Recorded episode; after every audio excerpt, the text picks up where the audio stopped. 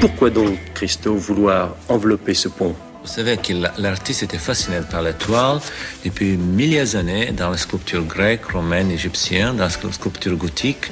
Vous voyez les plis de toute cette euh, statue gothique. Histoire 2. Des ponts neufs qui seront drapés avec cette toile et qui rendent un volume sculptural très évident. C'est-à-dire la toile il va faire les formes beaucoup plus visibles. Patrick Boucheron sur France Inter. Bonjour à toutes, bonjour à tous voiler pour rendre plus visible et par un beau drapé faire saillir les formes. Christo a raison de le dire, ce geste est vieux comme la statuaire antique. En 1985, l'empaquetage du Pont Neuf avait dévoilé quelque chose de notre rapport à l'art contemporain. Mais c'est peut-être notre relation embarrassée à la mémoire que met à l'épreuve l'empaquetage de l'Arc de Triomphe.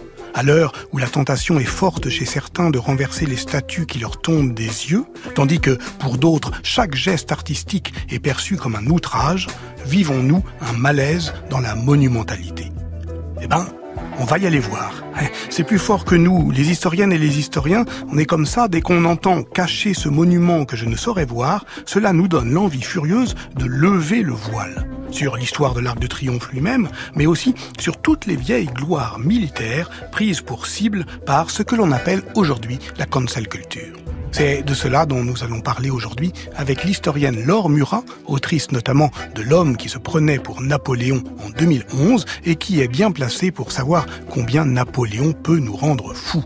Nous serons rejoints par les deux sociétaires du jour, Ludivine Bontigny et Pascal Horry, qui eux ne se prennent pas pour Napoléon car nous savons garder la tête froide à Histoire 2. Laure Murat, bonjour. Bonjour. Vous êtes historienne et vous enseignez la littérature française à Los Angeles, ville à laquelle vous avez consacré un beau livre. C'était en, en 2016, c'est ça? Ceci n'est pas une ville. Absolument. Et ce qui prouve d'ailleurs que vous n'êtes pas ennemi de la grandeur, pas plus d'ailleurs que de la patrie littéraire et de sa mémoire, puisque vous étiez en mai 2020 de la cérémonie de pose d'une plaque commémorative à Adrienne Monnier, la sainte patronne des libraires, grande figure auquel vous avez consacré un autre livre, Passage de l'Odéon. C'est une idée où, où l'on voit à Paris euh, davantage les noms des généraux que des femmes de lettres. Non, c'est une réalité qu'essaye de corriger, euh, qu'a déjà essayé de corriger euh, Bertrand Delanoë et que continue euh, Anne Hidalgo. Donc, on remplace certains noms de rues, c'est très difficile. On baptise certaines allées, certains jardins, certaines bibliothèques de noms de femmes résistantes juives, lesbiennes, etc., qui n'avaient pas nécessairement leur place dans la l'espace public. Et c'est évidemment une euh, initiative qu'il faut saluer, qu'il faut continuer.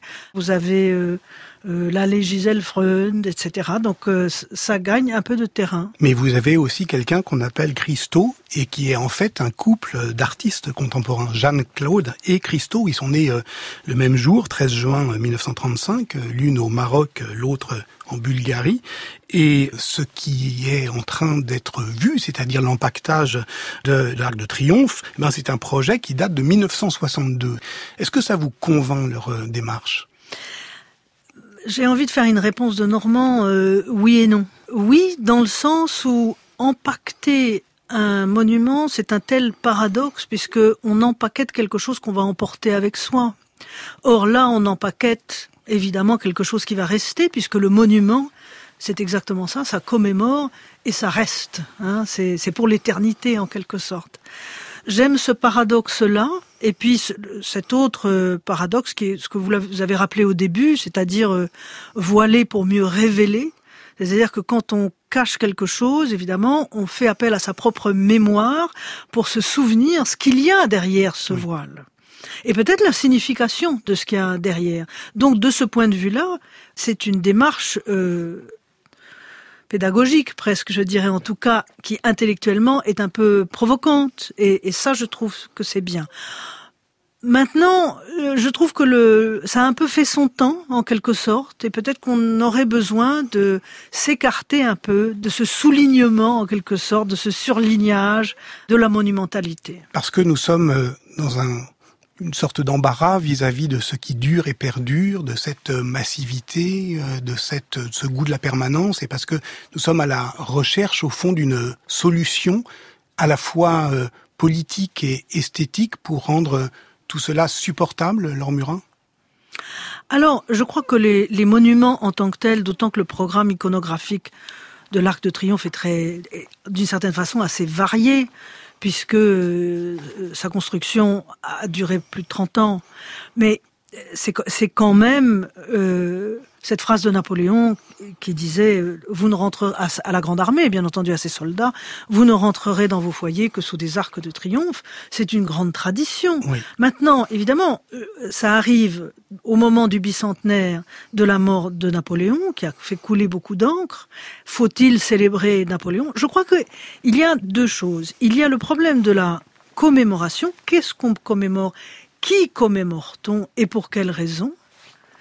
Ça n'est pas renier l'histoire que de ne pas commémorer ou éventuellement de changer le programme iconographique de la ville. Il n'est évidemment pas question de détruire quoi que ce soit, mais peut-être de renouveler et de repenser notre époque à la lumière des découvertes récentes, je pense notamment aux études postcoloniales, et d'interroger ce que c'est que la monumentalité aujourd'hui. Alors, en effet, dans le projet de Christo, c'est une forme de rencontre entre la monumentalité des années 1806-1836 et l'intervention contemporaine de 2021. Mmh.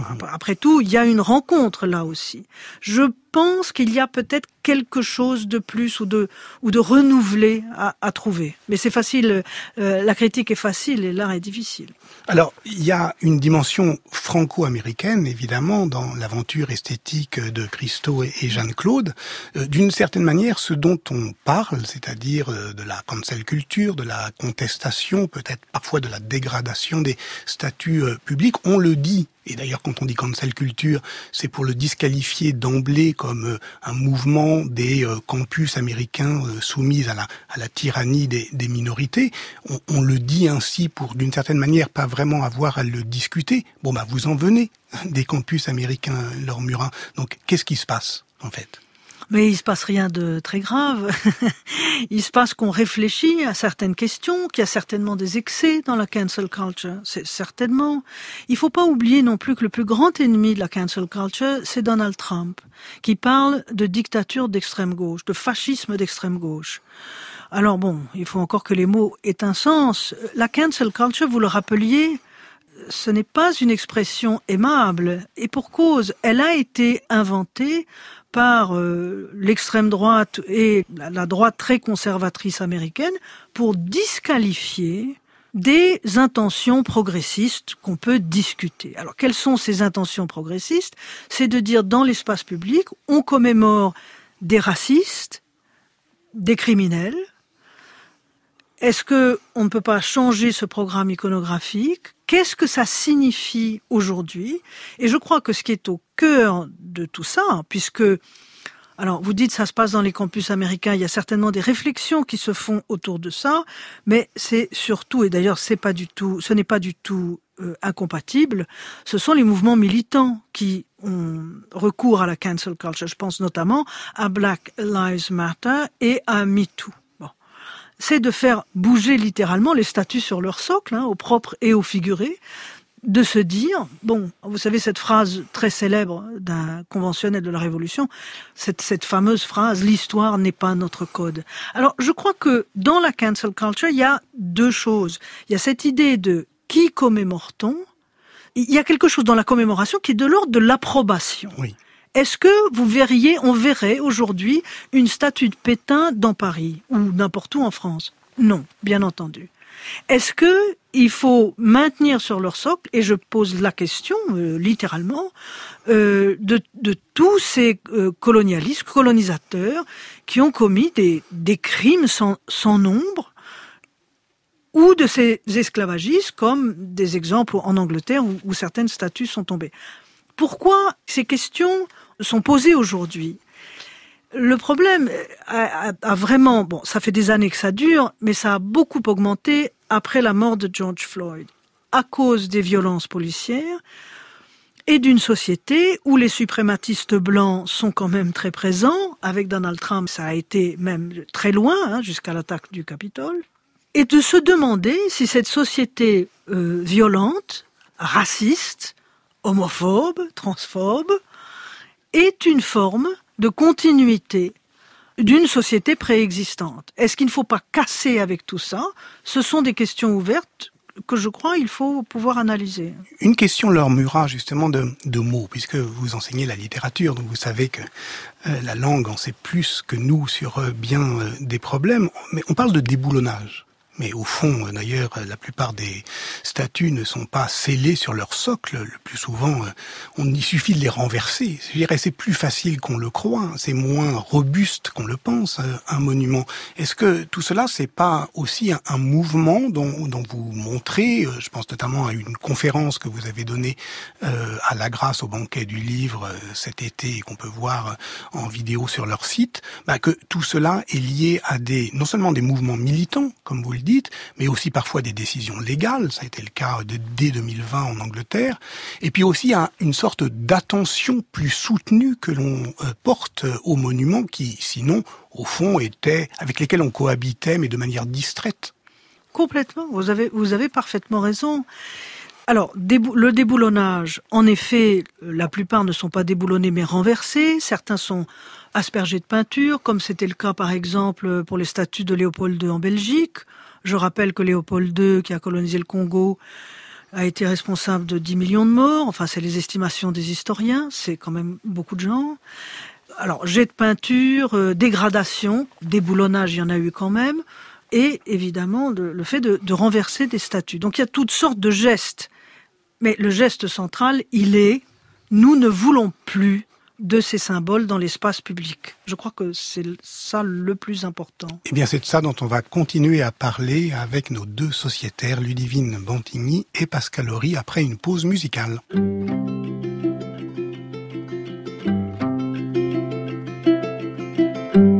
I have a memory of a time and place where history resides. Now apology All the light came into form in my mind. Reach out, reach out to all the ones who came before you. Ponder what is right, you and I in defiance Speak out, speak out the conversation they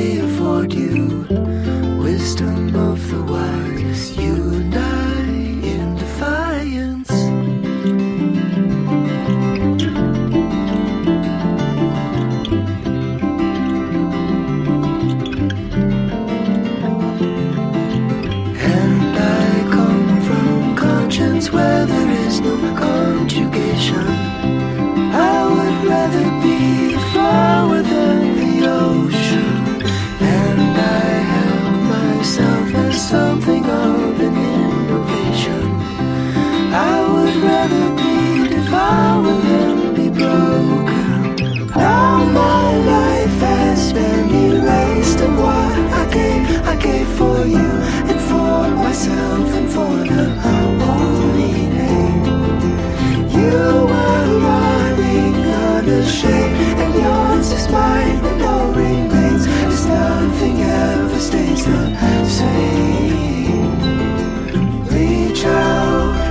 reach out to all the ones who came before you. Reach out, reach out to all the ones who came before you. Reach out, reach out, and all at once the pain restores you. Reach out, reach out, and all at once the pain restores you. All at once the pain restores you.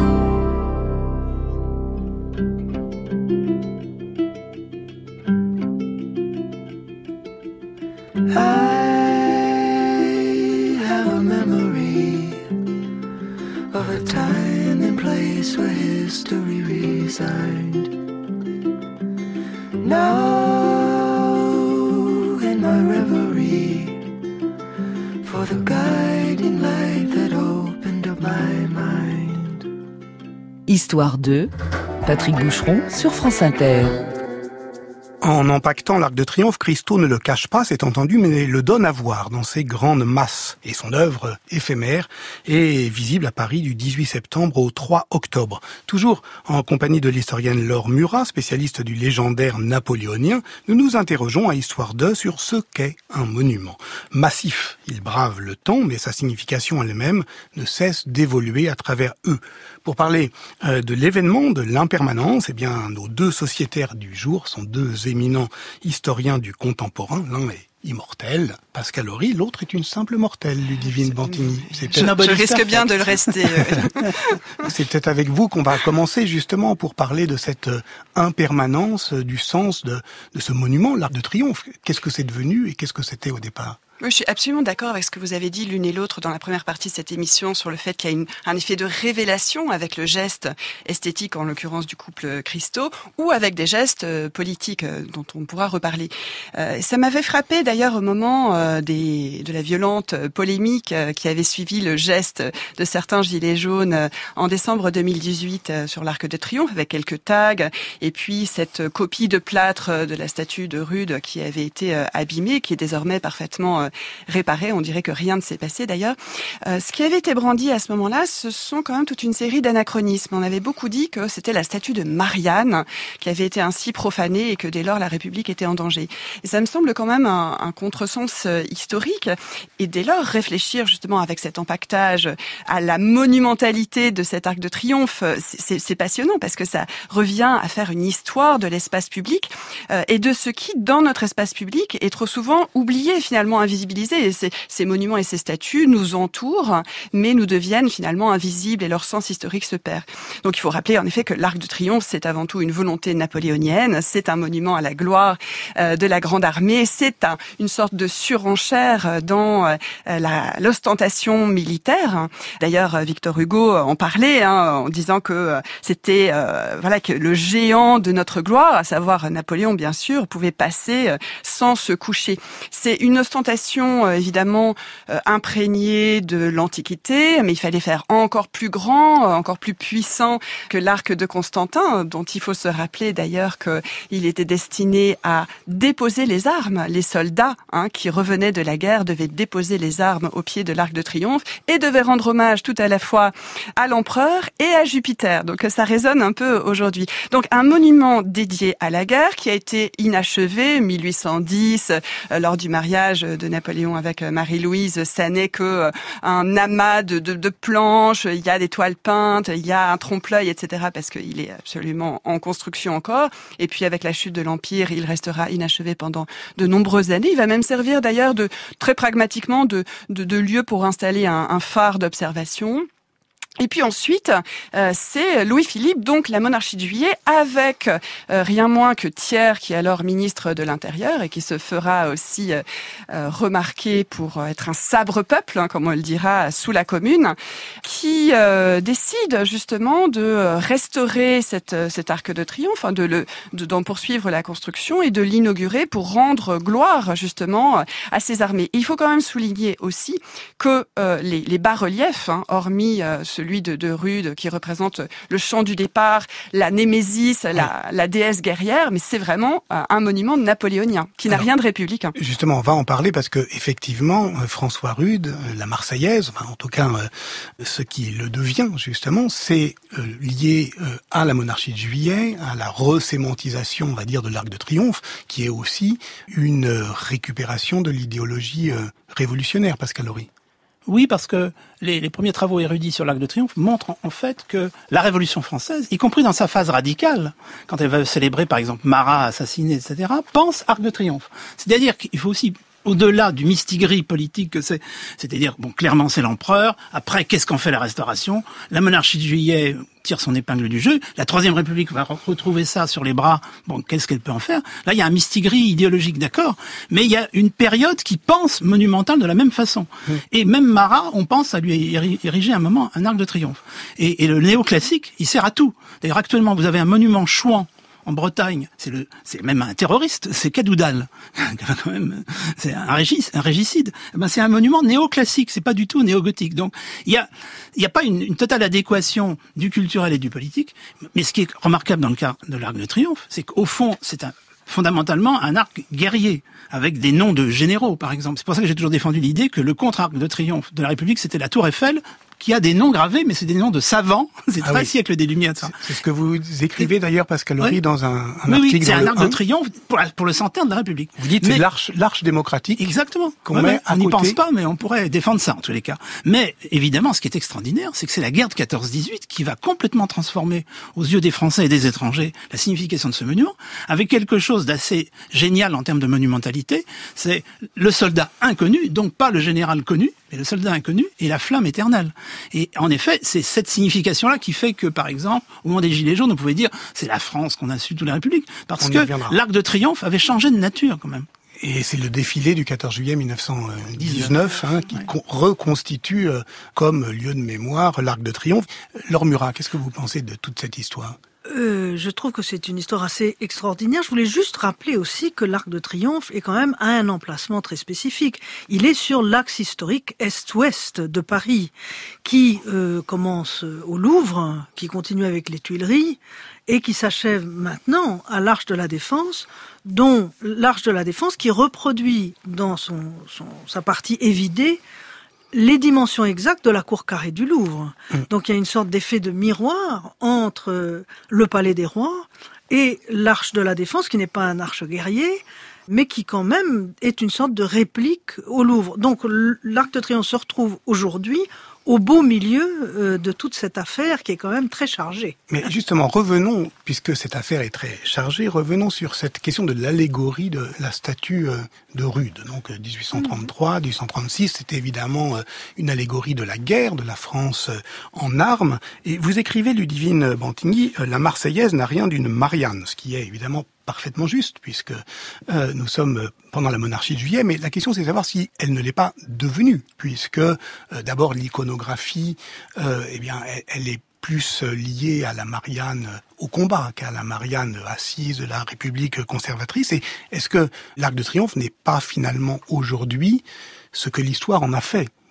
Bien évidemment, il y a toujours de la sédimentation et des projections de sens qui n'étaient pas forcément la signification euh, originelle. Hein. Donc, euh, de toute façon, il y a de la symbolique qui se construit. Et c'est la raison pour laquelle elle peut aussi se déconstruire, sinon se détruire. Elle peut se déconstruire, elle peut s'interroger euh, en permanence. Il n'empêche que l'Arc de Triomphe n'a jamais été véritablement républicain. C'est un monument de la nation, ce qui est évidemment différent de la République. Les ligues de droite et d'extrême droite ne s'y étaient pas trompées, hein, qui ont vraiment investi le lieu euh, dès avant la Première Guerre mondiale, mais évidemment encore davantage après, déroulait de la Ligue des Patriotes, qui voyait dans euh, ce génie ailé, hein, parce que c'est de ça qu'il s'agit, hein, dans cette figure de Rude, c'est un génie ailé, il y voyait la némésis, hein, c'est-à-dire la déesse vengeresse, en fait, la violence, la revanche, etc. Et donc c'est un espace qui a quand même très globalement été euh, investi par la droite. Il y a eu quelques petites tentatives de reprendre les chants euh, notamment euh, pendant le Front populaire, mais, euh, mais fondamentalement, ça ça n'a pas perduré.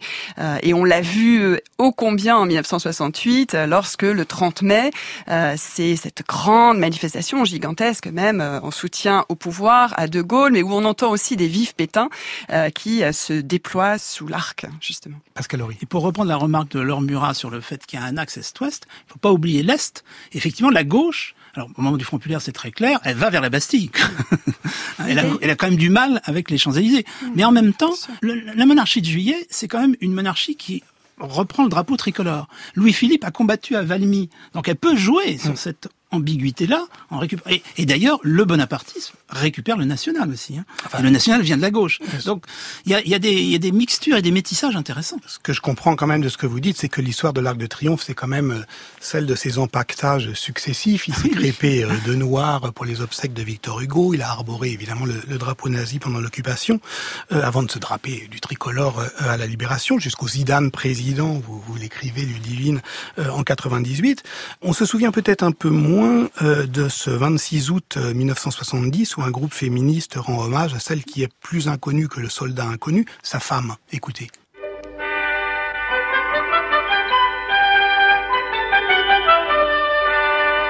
Comme prévu, des milliers de femmes ont bruyamment manifesté hier dans plusieurs grandes villes des États-Unis. Ces manifestations sont organisées par le mouvement de libéralisation de la femme. Plus inattendu, la petite manifestation organisée à Paris par le mouvement de libération de la femme française. Oui, à l'Arc de Triomphe, un groupe de femmes dont l'écrivain Christiane Rochefort, auteur du Repos du guerrier, a voulu déposer une gerbe de fleurs en hommage à la femme du soldat inconnu. Nous voulons, disaient les militantes, nous solidariser avec les plus inconnus, les plus obscurs, les plus humiliés des femmes. Alors nous revoici dans l'axe euh, États-Unis-France, ou plus inattendu, en plus petit, euh, la France un très euh, joli se manifeste. hein, c'est un très joli document entre la libéralisation de la femme, or le- les quelques euh, féministes, dont Monique Wittig, qui avait écrit le, le manifeste dans l'Idiot international euh, quelques semaines avant, euh, voulait bien intituler ça le mouvement de libération des femmes, bien entendu. Alors, euh, elles étaient une poignée de femmes, hein. il, y en avait une quinzaine à peine, et il y avait notamment une, une banderole, un, homme sur deux est une femme. Et alors euh, Christine Delphi, que j'ai interrogée il y a pas très longtemps, euh, m'a dit que quand elles se sont retrouvées dans le, dans le quart de flics, euh, les flics l'ont dit, mais vous savez, euh, nous, euh, on est des vrais hommes. Parce qu'évidemment, un homme sur deux est une femme, ils avaient pris ça comme un homme sur deux était féminé, mais n'avaient pas compris que un homme sur deux, avec ce fameux mot homme qui est soi-disant universel, euh, c'était bien une femme. Donc c'est le lieu des célébrations, des commémorations, peut-être pourrait-on faire la différence, euh, Pascal Horry oui. Oui. Et de la contestation. Et de la contestation, À titre justement. personnel, j'ai participé à un haut comité qui s'est d'abord appelé Célébration. C'était une décision de l'État, donc c'est très français. Bon, voilà.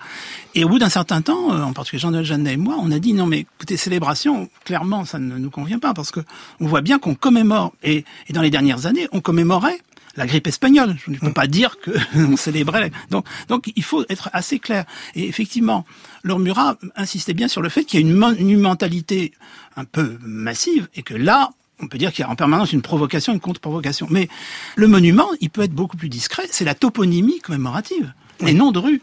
Et là, c'est beaucoup plus capillaire. Et moi, je me rappelle que dans ma, dans ma ville euh, quasi natale, à Rennes, ce qui est très beau, parce qu'au bout d'un certain temps, quand c'est relativement pacifié, ça se passe comme ça. Il y a deux rues qui se croisent. Ce sont deux personnes qui se sont tirées dessus, symboliquement. C'était le maire légitimiste de la ville et Papu, l'étudiant qui est mort sur les barricades. Ils ont chacun maintenant leur rue. D'ailleurs, à Rennes, il y a aussi une école Louise Michel, qui est une école élémentaire qui se trouve dans l'impasse Thiers, du nom Voilà, d'Adolphe Thiers, voilà. le, Oui, le mais sabre donc, peuple donc de ça, c'est une des solutions. Oui, mais ce qui est certain, au fond, euh, Laure Murat, c'est que ce qu'il y a de commun, au fond, avec euh, l'art- enfin, entre l'art contemporain et les mouvements euh, militants euh, qui contestent la commémoration ou la célébration, enfin en tout cas l'exposition euh, dans l'espace public de ce qui peut sembler insupportable aujourd'hui, c'est qu'ils, encore une fois, ils aiguisent notre regard sur euh, ce qu'on ne voyait pas trop euh, dans euh, cette conférence auquel je faisais allusion. Vous, vous parlez de ce 22 mai euh, 2020 et on est trois jours avant la mort de George Floyd. C'est ça qui est important, où des militants anticolonialistes renversent deux statues de Victor Schlecher en Martinique. Et alors évidemment, vous, vous, vous disiez, je m'en souviens, ça m'a frappé. Bon bah moi, je comprends pas trop ce geste parce que Mais non. Victor Schlecher, pour moi, c'est c'est voilà, c'est le. Mais non, et mais- en même temps, il y a quelque chose à comprendre. Ben, je crois, Euh, je crois parce que de- contrairement à ce qu'on croit, ça introduit beaucoup plus de dialectique et de questions sur notre passé. Je prends volontiers mon exemple euh, d'ignorante. Euh, quand on renverse la statue de Schulcher, je dis mais je me dis on marche sur la tête. C'est l'homme qui a aboli l'esclavage. Bon, je fais des recherches. Je ne suis pas du tout spécialiste des questions postcoloniales, enfin coloniales, et je découvre non seulement qu'il y a Schulcher, mais qu'il y a le Schulcherisme, que tout ça est extrêmement compliqué, que l'empoisonnement à la chlordécone euh, dans les anti-françaises est une sorte de, poison colonial qui perdure, l'histoire de deux poids deux mesures, du fait qu'on a indemnisé les propriétaires d'esclaves et pas les esclaves, etc., etc. Donc évidemment qu'il y a beaucoup de nuances à apporter là-dedans et que Schulcher n'est peut-être pas le héros que la République a voulu nous faire croire. Surtout- Même si c'est certainement quelqu'un de très important dans l'histoire et, dont il n'est pas question d'effacer le nom. Je, m'empresse de dire ça. Et surtout, en prêtant attention à leurs gestes, on comprend que ce qui est en cause, c'est c'est le schulcherisme, c'est-à-dire c'est l'idéologie assimilationniste des Antilles. Exactement. Et le fait qu'on a dans le même mouvement gommé les efforts des Martiniquais, des Guadeloupéens, etc., pour se libérer à ce moment-là, et même euh, faire en sorte que le calendrier de leur libération euh, soit euh, plus d'un un, un mois avant la date officielle, parce qu'évidemment, ils n'avaient aucune raison de croire la France et d'avoir confiance dans la France. Peut-on vandaliser les monuments avec poésie? C'est ce que c'est l'interrogation d'une artiste euh, belge-rwandaise, Laurent Senguiyumia, à partir de la statue très controversée, vous en avez parlé, leur murat de Léopold II, qui est devenue une sorte de poupée vaudou euh, à Bruxelles. On ne cesse de la profaner avec inventivité, mais il y a peut-être un geste artistique euh, à chercher et elle l'a trouvé euh, en 2018 lors de la Nuit Blanche euh, de Bruxelles. Écoutez-la. Le spectacle c'est la quoi. Donc on voyait vraiment enfin, Léopold II se défigurer, de lire tout malade, tout, tout maigre comme ça. Non, quand je repasse devant la statue, ça me semble encore plus violent qu'avant maintenant. Ah ouais. Mais c'est cool, le lendemain, quelqu'un m'a dit qu'elle était passée devant la statue et qu'il y avait un tag que j'ai pas retrouvé après, qui disait, donc sur la vraie statue, hein, qui disait si on veut qu'il disparaisse, il va falloir s'y mettre. Oui, en fait, la reproduction de la statue de Léopold II euh, déchue de son énorme socle qui euh, flottait au-dessus d'elle comme par lévitation, eh bien, euh, elle avait été remplacée par une statue en glace qui a fondu progressivement toute la nuit. Et au fond, c'est cela, Ludivine, l'histoire. Ce qui, si quelque chose fond, ce n'est pas seulement que ça disparaît, c'est que ça révèle, ça découvre des récits cachés. Absolument, c'est vrai que c'est un catalyseur et de ce point de vue, euh, je rejoins ce que disait tout à l'heure euh, Laure Murat euh, à propos du, fait qu'il faut être attentive au raisonnement des protagonistes qui décident de ces gestes-là, qu'il s'agisse de gestes artistiques, esthétiques ou politiques, et, les deux ne sont pas du tout incompatibles, tout au contraire.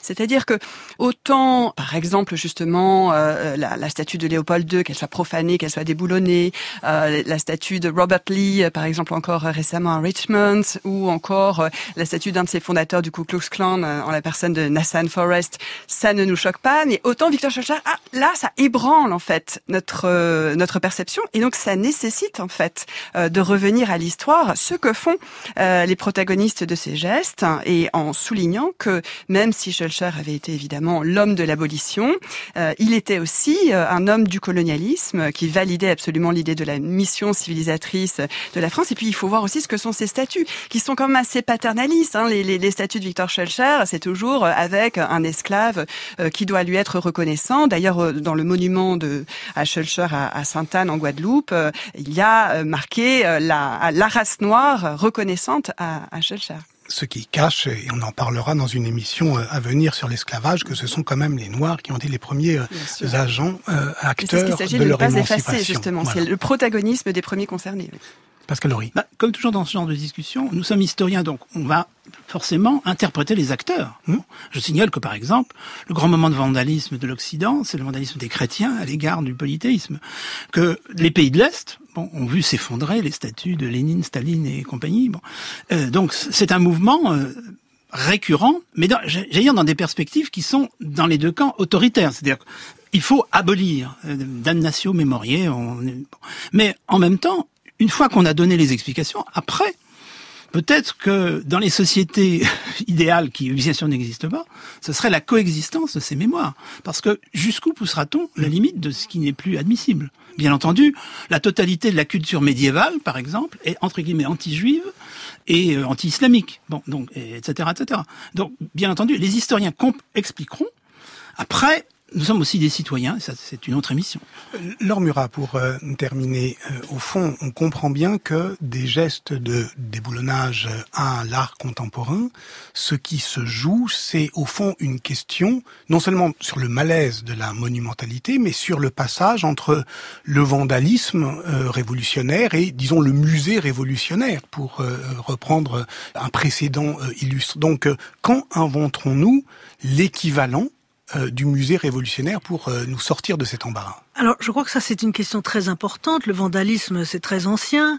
C'est euh, l'État révolutionnaire qui l'a pratiqué dans les grandes largeurs pour éliminer les symboles de la royauté et qui à un moment donné s'est dit attention, il faut peut-être garder cette mémoire et a donc inventé le musée. Bon, je fais un raccourci un peu violent, mais enfin le musée du Louvre et le musée des monuments français. Alors, geste extraordinaire puisque je crois que dans le cas des colonisateurs, je crois qu'il est très important de ne pas détruire la mémoire de ceux qui ont été opprimés. Il faut bien se souvenir que ce sont ces gens-là qui ont fait des enfumages de grottes, qui ont fait etc. etc. Donc, non pas détruire, mais peut-être réinventer une réutilisation de cette mémoire qu'on n'a pas envie de célébrer, mais qu'on n'a pas envie d'effacer. Il n'est pas question d'effacer, il n'est pas question d'annuler précisément, il est question d'interroger l'histoire et d'interroger ce qu'on veut garder dans l'espace public ou pas. Alors, l'invention de l'équivalent du musée pour le XXIe siècle, il, il reste à trouver, mais je trouve que c'est un appel à l'imagination qui est très salutaire. Merci Laure Murat, merci Pascal, merci Ludivine, c'est déjà fini.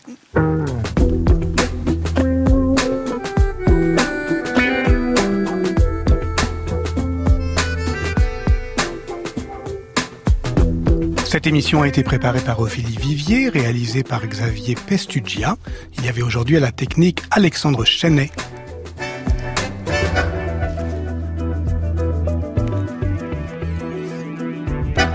Dimanche prochain, nous parlerons de l'esclavage avec l'écrivain David Diop.